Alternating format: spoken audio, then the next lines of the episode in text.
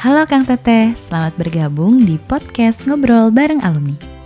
Podcast ini diselenggarakan oleh tim media Ikatan Alumni Biologi Unpad atau IKABIO. Pada podcast ini kita akan silaturahmi bareng alumni dan ngobrolin banyak hal. Misalnya cerita, nostalgia, dan kesan pesan selama berkuliah di Biologi Unpad. Yuk langsung saja kita dengarkan episode kali ini. Assalamualaikum warahmatullahi wabarakatuh. Halo Kang Teteh semuanya. Kembali lagi di podcastnya Simbiosa IK Bio 4 bersama saya Fozia dari Angkatan Biologi 2009. Apa kabar nih semuanya Kang Teteh yang di rumah? Mudah-mudahan yang mendengarkan semuanya dalam keadaan sehat ya. Mudah-mudahan juga semuanya dalam keadaan aman di tengah-tengah pandemi ini. Terima kasih sekali untuk Kang Teteh yang selalu nih setia mendengarkan podcast IK Bio 4 di setiap episodenya. Mudah-mudahan mendapatkan banyak inspirasi ya Nah, hari ini uh, kita juga akan menghadirkan salah satu narasumber nih yang akan berbagi cerita, berbagi kisah inspirasi. Kira-kira siapa ya? Kalau di episode kemarin kita sudah menghadirkan Teteh-Teteh. Nah, episode kali ini kita juga akan menghadirkan Teteh-Teteh nih. Kira-kira siapa ya? Saya bacakan dulu profil singkatnya. Jadi narasumber kita hari ini adalah Teh Iren Margaret Romaria Pinondang atau biasanya lebih akrab dipanggil Teh Aret ya. Nah, Teh Aret ini merupakan aktivis dan juga peneliti hewan karnivora yang namanya dikenal di dunia peneliti kucing besar atau harimau. Nah, Teh Aret juga sekarang sedang melanjutkan studi doktoral di Kent University School of Anthropology and Conservation. Aret juga sebelumnya nih melanjutkan pendidikan postgraduate diploma dengan Wild CRU di University of Oxford. Sampai sekarang masih aktif di forum konservasi seperti Forum Harimau Kita dan Forum Macan Tutul Jawa. Sebelumnya, Teteh uh, ini juga pernah bekerja di FFI, Yayasan Sintas Indonesia, dan Restorasi Ekosistem Riau. Wah, panjang banget ya pengalamannya, pasti seru banget nih. Kita langsung sapa aja Halo Teh Aret. Hai. Apa kabar nih Teh Aret? Sehat? Sepertinya Teh Aret lagi nggak di Indonesia ya? Iya, aku masih di um, masih di Inggris sekarang. Ah, terima kasih banget nih sudah meluangkan waktunya. Tadi udah baca-baca juga nih sedikit kan tentang profilnya, wah pasti banyak banget nih yang bisa di-sharing. Tapi sebelumnya nih Teh Aret, mungkin ya. bisa share nggak hmm, apa sih kenangan atau pengalaman yang paling berkesan selama jadi mahasiswa biologi? Oh ya, tadi saya belum sebutin ya, Teh Aret ini biologi angkatan 2007 ya Teh Aret ya. Jadi oh, yeah. nih sama saya nih sebentar. Tadi apa pertanyaannya? Pertanyaannya gimana sih pengalaman atau misalnya kenangan yang paling berkesan selama berkuliah di biologi? Pengalaman yang paling berkesan, uh, mungkin pas apa ya pas pas pas penelitian untuk KP sama TA kali ya. Karena kan hmm. itu apa namanya mungkin kayak kali kali pertama buat aku untuk terjun ke apa ya ke hutan atau untuk penelitian langsung gitu. Jadi itu uh, berkesan banget. Dan yang mungkin yang paling bikin berkesan adalah uh, ketika aku melakukan penelitian itu gitu ya tahun berapa ya? Tahun berapa ya, Dlan? Um, 2010, 2000, eh, iya 2010 apa 2011 ya? Oke. Okay. Sekitaran lah ya, Teh ya. Ya, sekitar tahun segitu. Di situ tuh, uh, apa ya, di mana aku memutuskan aku ingin, uh, apa ya, aku ingin berkarir di, di konservasi, di ekologi, gitu. Jadi itu yang bikin sampai sekarang uh, aku masih bertahan di di konservasi di ya di ekologi konservasi kayak gitu sih. Ah, menarik banget dulu tentang apa memang TKP sama skripsinya nih kalau boleh tahu. KP dan skripsiku kemarin tuh tentang komunitas burung gitu cuma um, dia di kayak apa ya kayak di typical lands agricultural landscape um, Jawa Barat gitu jadi dia tuh kayak susunannya dari hutan alami terus hutan produksi terus kayak eh, apa namanya perkebunan uh, masyarakat sawah baru kayak pemukiman gitu. Jadi um, aku lihat komunitas um, apa namanya komunitas burung tuh di setiap typical habitat. Itu yang aku ingat. Masih ingat ya? Nah kira-kira Teh Aret masih ingat mm-hmm. Kan Teh Aret menyebutkan bahwa uh, KP sama skripsi itu akhirnya uh, menetapkan hati nih ya mm-hmm. kalau akan terus menekuni bidang ekologi. Itu kira-kira apa sih Teh yang akhirnya gitu membuat Teh Aret jadi oh ya deh aku mau ngerjain ini gitu. Sebenarnya um, dulu tuh pas kuliah biologi sebenarnya suka banget sama semua subjek gitu. Cuma kayak apa ya kayak genetik dulu suka mikro terus taksonomi juga anatomi juga cuma nggak tahu pas uh, pas uh, belajar ekologi terus uh, apa namanya behavior perilaku satwa gitu terus mulai ke ekologi ya itu ekologi ya mulai ke landscape itu tuh kayak kayak kayak kayak senang aja gitu senang banget gitu nah terus pas ah. pas um, nah itu tuh kenapa, jadi alasan kenapa uh, coba apa pas KP dan TA-nya itu tentang komunitas burung gitu ya ekologinya. Kemudian menetapkan benar-benar menetapkan pengen di konservasi dan ekologi itu ya itu yang pas ngerjain KP dan TA terus kan tuh kan survei ya beran survei di lapangan gitu. Terus punya waktu untuk ketemu sama masyarakat gitu ya lewat wawancara atau ya ya sekedar say gitu. Terus uh, waktu banyak banyak wawancara tentang ini sih apa ya tentang burung gitu ya perannya bagi masyarakat. Terus apa aja yang masyarakat um, dapetin dari dari hutan terus dari satwa gitu.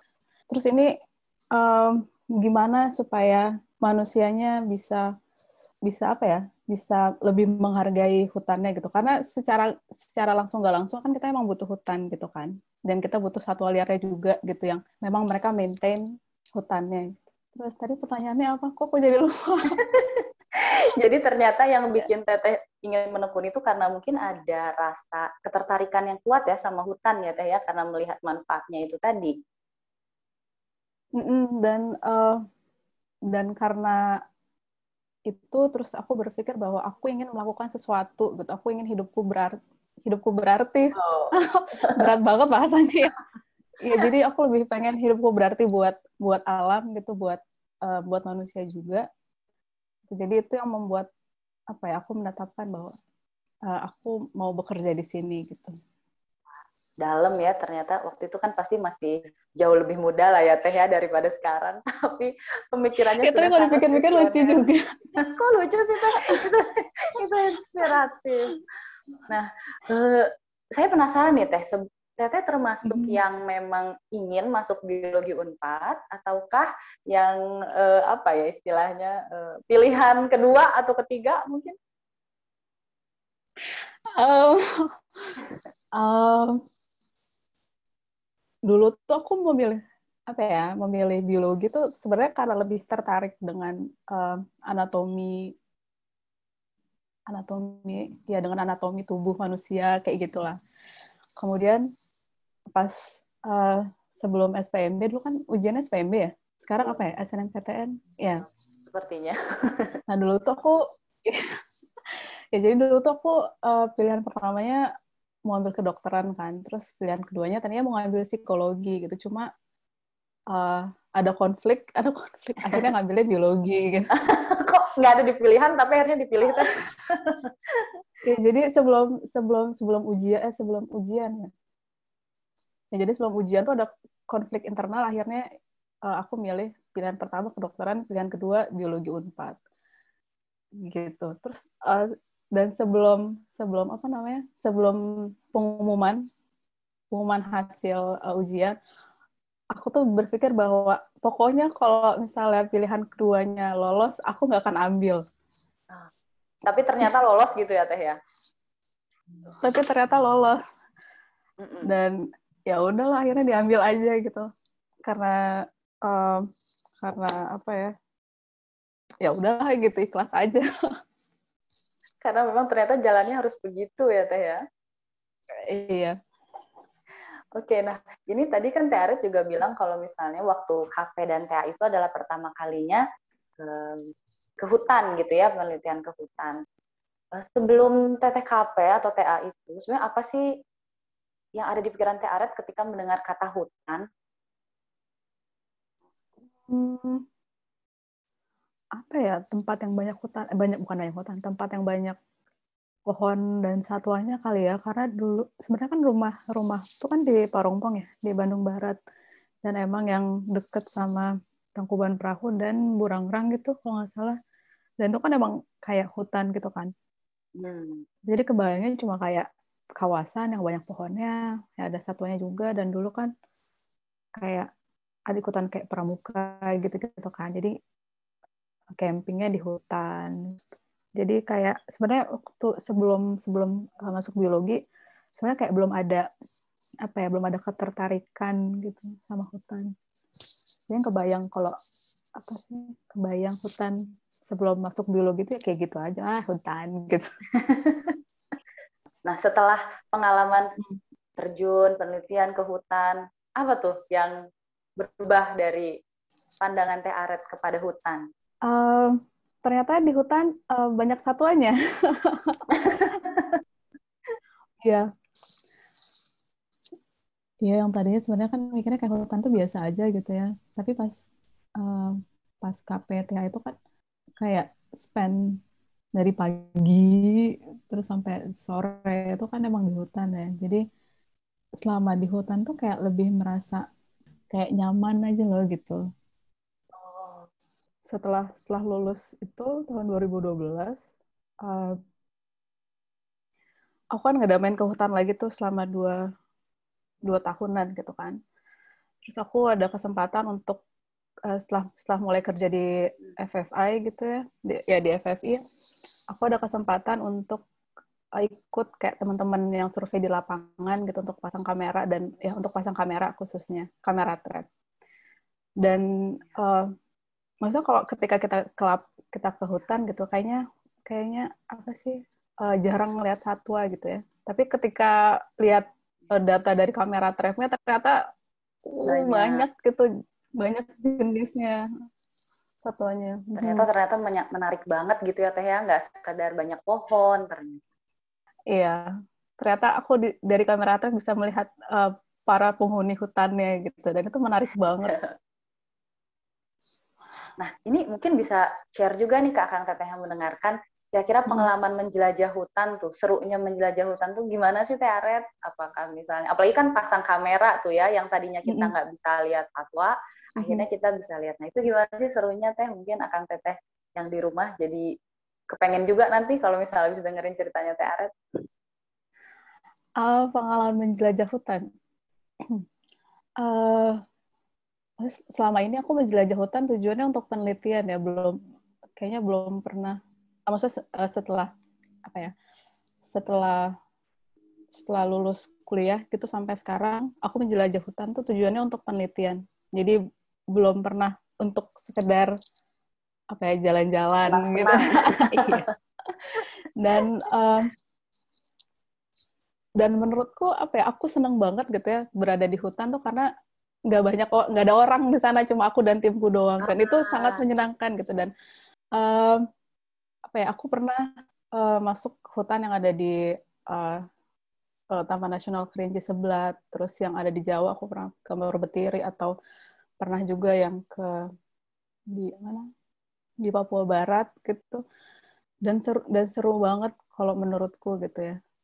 Jadi setiap kali masuk hutan tuh kan kita bisa tinggal lebih dari lima hari gitu. Pernah sampai delapan hari seminggu ya seminggu lama lebih, juga gitu. ya.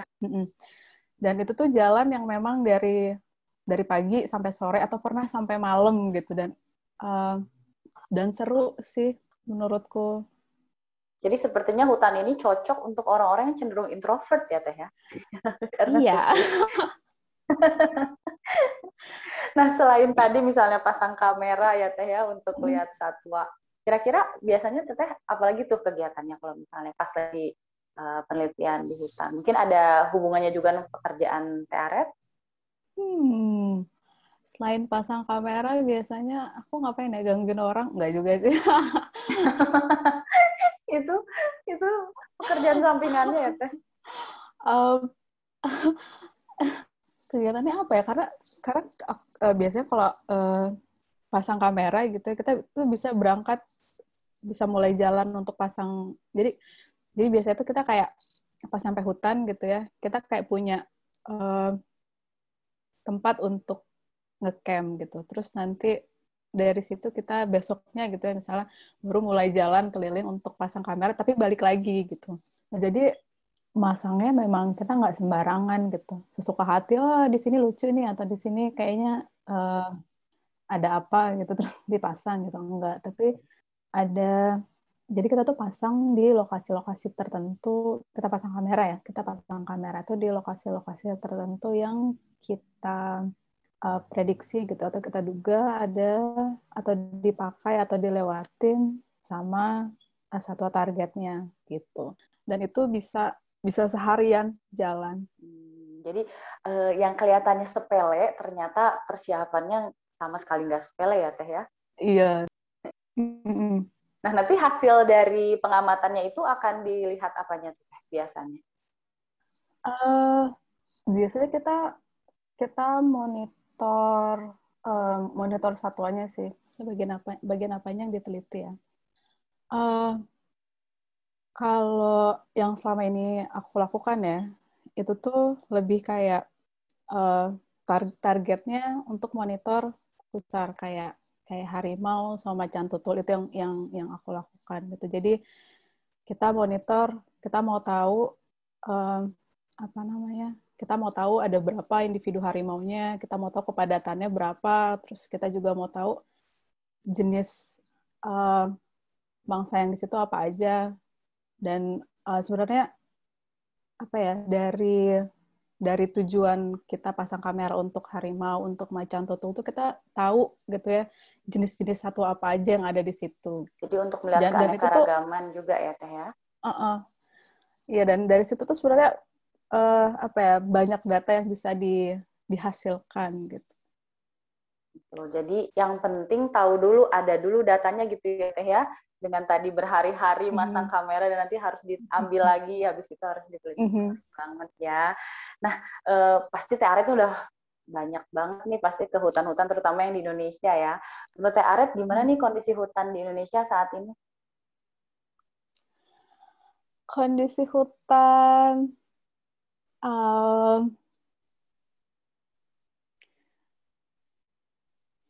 Kalau aku boleh jujur ya. Ya, boleh dong, Teh. um, aku melihat kayak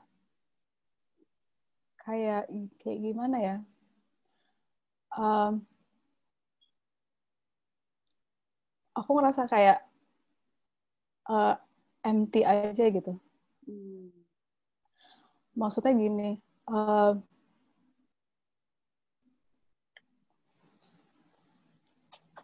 uh, maksudnya gimana ya? How I put this together? Uh, kayak kayak gini misalnya dulu dulu aku uh, masuk ke hutan Papua gitu atau masuk ke hutan yang ada di Sumatera hmm.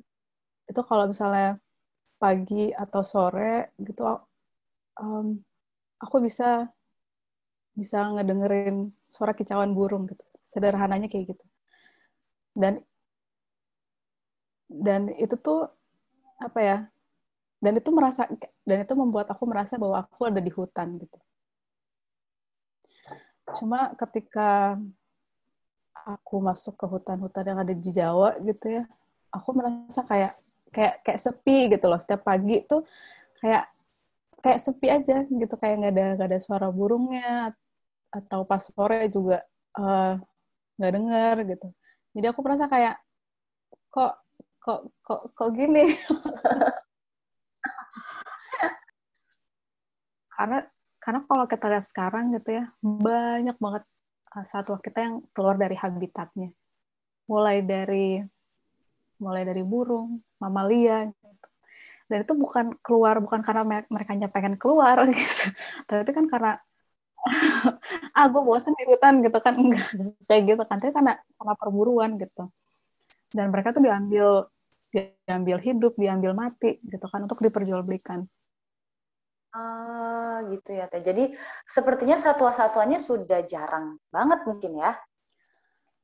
Uh, kemungkinan besar kayak gitu. Makanya perlu perlu perlu apa ya perlu banyak diteliti lagi sih kalau kalau menurutku dan itu juga sebenarnya yang sedang uh, sedang aku lakukan gitu kan untuk uh, project oh, okay. ya untuk project S3 ku eh, ini aku boleh cerita nggak? Hmm. Boleh dong kayak justru ini ceritanya harus diceritakan. ya jadi uh, jadi sebenarnya project untuk uh, yang sedang aku lakukan gitu ya adalah gini. Jadi aku uh, secara sederhananya gitu ya kita ngeliat bahwa kita tahu hutan itu penting gitu. Betul. Dan dan itu tuh apa ya? Uh, hampir semua elemen gitu. Mereka menyatakan bahwa hutan itu penting gitu. Dan kita bisa ngelihat sekarang dampaknya ketika uh, hutan itu hilang, kemudian musim kemarau susah air, pas musim hujan airnya kebanyakan, gitu jadinya banjir, gitu dan hmm, dan dan kita ngerti gitu, oh itu karena uh, bisa karena hutannya atau dia uh, sebagai apa ya uh, ya perannya hutan itu udah udah nggak ada karena hutannya nggak ada gitu. Nah uh, sekarang ini kan uh, kayak di Indonesia sendiri gitu ya kita sudah kita sudah melindungi hutan kita gitu. Dan nggak hanya dalam bentuk uh, taman nasional atau hutan lindung gitu kan. Tapi juga kita memperbaiki hutan-hutan yang terdegradasi gitu kan. Mereka ya pemerintah mereka bekerja sama misalnya dengan kor, uh, pihak korporasi korporat gitu. Supaya hutan yang terdegradasi ini di, di, direhabilitasi atau di uh, di restore gitu.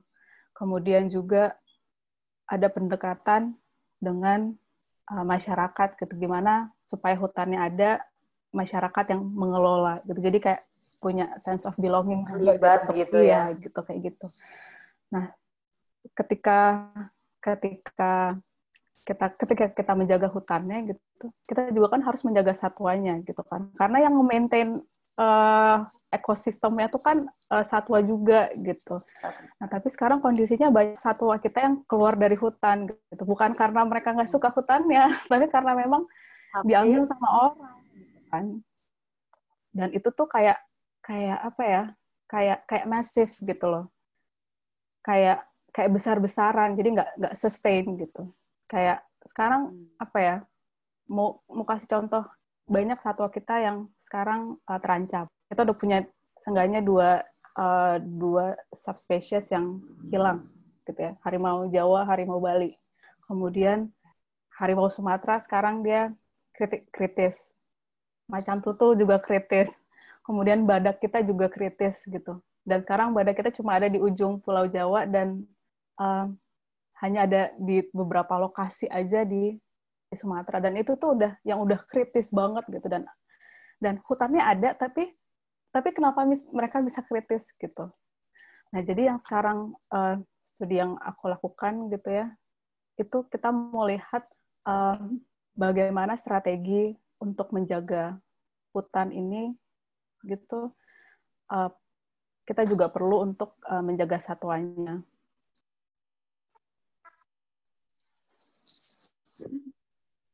Jadi lebih ke upaya gitu ya teh, upaya untuk melestarikan hutan, tetapi juga melibatkan uh, masyarakat mungkin tadi ya teh ya, mm-hmm. karena masyarakat kan juga pasti karena tinggalnya pasti lebih dekat ya dengan hutan ya, jadi mereka akan lebih sering berinteraksi mungkin ya teh ya dengan satwa yang yeah. ada di hutan.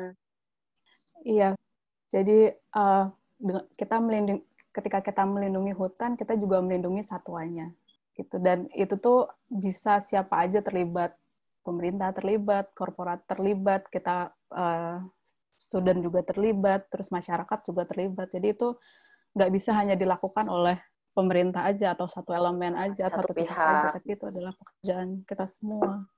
Nah, itu yang sekarang sedang jadi fokusnya Teh Aret ya di studi S3-nya ya, Teh ya? Iya. Nah, mudah-mudahan lancar nih studi S3-nya. Mungkin kalau misalnya ada Akang Teteh atau misalnya adik-adik yang masih kuliah di biologi nih ingin ngobrol langsung nih kepada Teh Aret kan Teh Aret juga udah banyak neliti tadi seperti harimau, macan tutul, terus juga udah sering ke hutan. Kira-kira Teh Aret paling aktif di media sosial mana Teh? Um, Instagram mungkin ya. Instagram. Akunnya apa Teh namanya Teh? biar nanti kalau mau ngehubungin gampang gitu. Um, at Ares Ares A R E T H A R E T H hmm, Ares Ares. Dan Instagram kira-kira main apa lagi nih teh? Uh, aku ya Instagram kayak lebih ini ya, kayak lebih tentang hidupku sendiri loh. Semua juga gitu. Uh, di Twitter dengan nama yang sama dan di situ aku lebih sering um, apa ya kayak retweet ya istilahnya bukan repost ya oke okay. uh, retweet, ya, retweet tentang uh, pekerjaan di konservasi atau dengan hmm. um, opportunity atau kesempatan misalnya kayak S2, S3 atau ah, ya. pekerjaan di konservasi gitu. Ah, jadi lebih ke lebih informatif gitu ya Teh ya kalau di Twitter ya, kalau di Instagram mungkin untuk kegiatan pribadi. Uh-huh. Oke deh Teh Are, terima kasih banyak nih sebelum kita tutup. Ada nggak ada pesan kesan atau mungkin pesan buat akan teteh yang mendengarkan atau misalnya adik-adik yang masih berkuliah dari Teh Are? Uh, tentang apa dulu nih? Apa aja Teh, misalnya uh, gimana kalau kita mau penelitian atau misalnya kalau kita lagi bosen belajar di Belgia atau apa aja boleh deh. Pesan buat yang okay. mendengar atau mungkin tentang pelestarian hutan. Uh, mungkin aku mau promote mau promote uh, mau promote ini kali ya uh, betapa menyenangkannya hmm. mempelajari behavior, ecology, and conservation. Berat banget sih kayaknya. Meracuni gitu ya Teh ya, meracuni yang lain untuk bergabung. Iya, karena dulu tuh aku mikir uh, ketika ngomong sama orang gitu ya, kalau aku menyukai hal ini tuh orang-orang tuh ujungnya ujung-ujungnya bilang kamu mau jadi dosen, kamu mau jadi guru gitu. Padahal uh, biologi, ekologi ini luas banget gitu.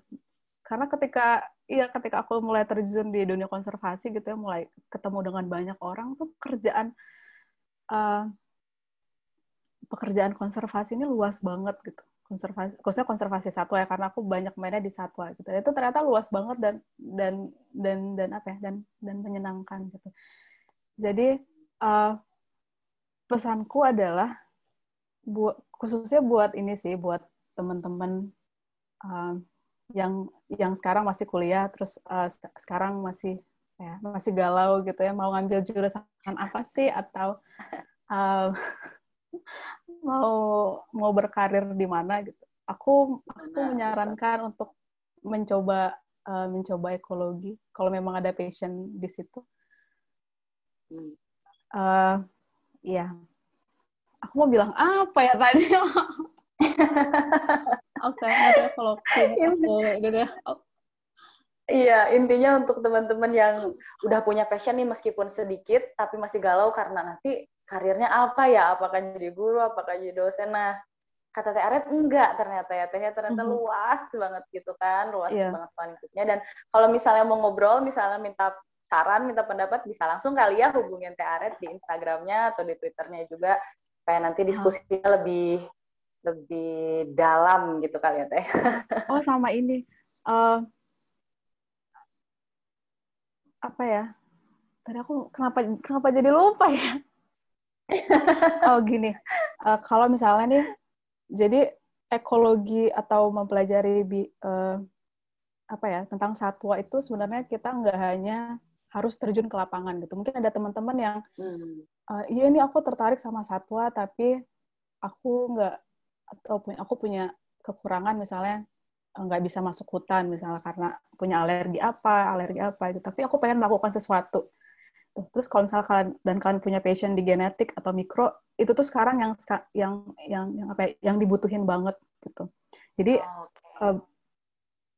Ya jadi konservasi itu dia konservasi satwa itu dia nggak hanya terbatas untuk melestarikan satwanya di uh, satwanya di di habitatnya di hutan gitu ya tapi juga uh, sekarang kita lagi mempelajari genetiknya gimana, hubungan antar uh, spesiesnya kayak gimana, terus sekarang lagi lagi in gitu ya uh, penyakit uh, di satwa liar gitu. Dan itu tuh yang dibutuhkan adalah teman-teman yang tentunya berkecimpung di dunia um, laboratorium yes. ya, ya. Jadi hmm. untuk Akang Tete atau adik-adik yang mungkin sebetulnya bukan orang lapangan, tapi -hmm. sebenarnya masih sangat dibutuhkan ya Teh Aret yeah. ya, justru sangat uh, apa namanya terbuka gitu -hmm. untuk ikut bergabung di konservasi ini. Ya, terima kasih banget loh Teh Aret atas sharing waktunya. Mudah-mudahan bermanfaat nih buat yang mendengarkan juga Kang Teteh di rumah. Dan mudah-mudahan nih eh, apa penelitian Teh Aret sekarang lancar ya Teh ya. Amin. Dan bisa sesuai kasih. dengan harapan Teh Aret. Terima kasih banget sudah meluangkan waktu karena sekarang nih Teh Aret sebetulnya sedang di Inggris ya Teh ya. Iya, Iya, jadi mungkin kalau misalnya ada yang mau melanjutkan sekolah di Inggris juga bisa ngobrol-ngobrol nih sama Teh Aret kira-kira ya peluangnya gimana mungkin ya Teh ya? Boleh, boleh banget. Uh, kalau misalnya ada teman-teman yang apa ya, yang yang ingin melanjutkan sekolah atau teman-teman yang tertarik di konservasi atau behavior atau ekologi bisa hubungin aku tapi bu bukan ini ya aku hanya sebagai channel aja untuk ngebantu ngasih informasi Betul. tapi bukan sebagai apa ya? Makelar. Iya ya pokoknya ngobrol aja tuh udah bisa membuka jalan sebetulnya ya. Oke, terima kasih banyak ya Teh Aret okay. atas waktunya. Mudah-mudahan nanti kita bisa ketemu lagi. Terima kasih juga buat Kang Teh sudah mendengarkan. Jangan lupa dengarkan terus uh, podcast KBO 4. Insya Allah kita akan menghadirkan narasumber-narasumber yang inspiratif. Kalau misalkan Teteh punya uh, rekomendasi siapa nih narasumber berikutnya, bisa langsung kirim di Instagramnya IKB Unpad. Terima kasih semuanya. Wassalamualaikum warahmatullahi wabarakatuh. Terima kasih ya Kang Teteh yang sudah mendengarkan. Jika Kang Teteh berminat menjadi narasumber atau memiliki rekomendasi teman alumni untuk dijadikan narasumber pada podcast ini, silakan hubungi tim media IKBio Unpad lewat Instagram. Semoga episode kali ini bisa menghibur dan menginspirasi ya Kang Teteh. Sampai berjumpa di episode selanjutnya. Salam IKBio.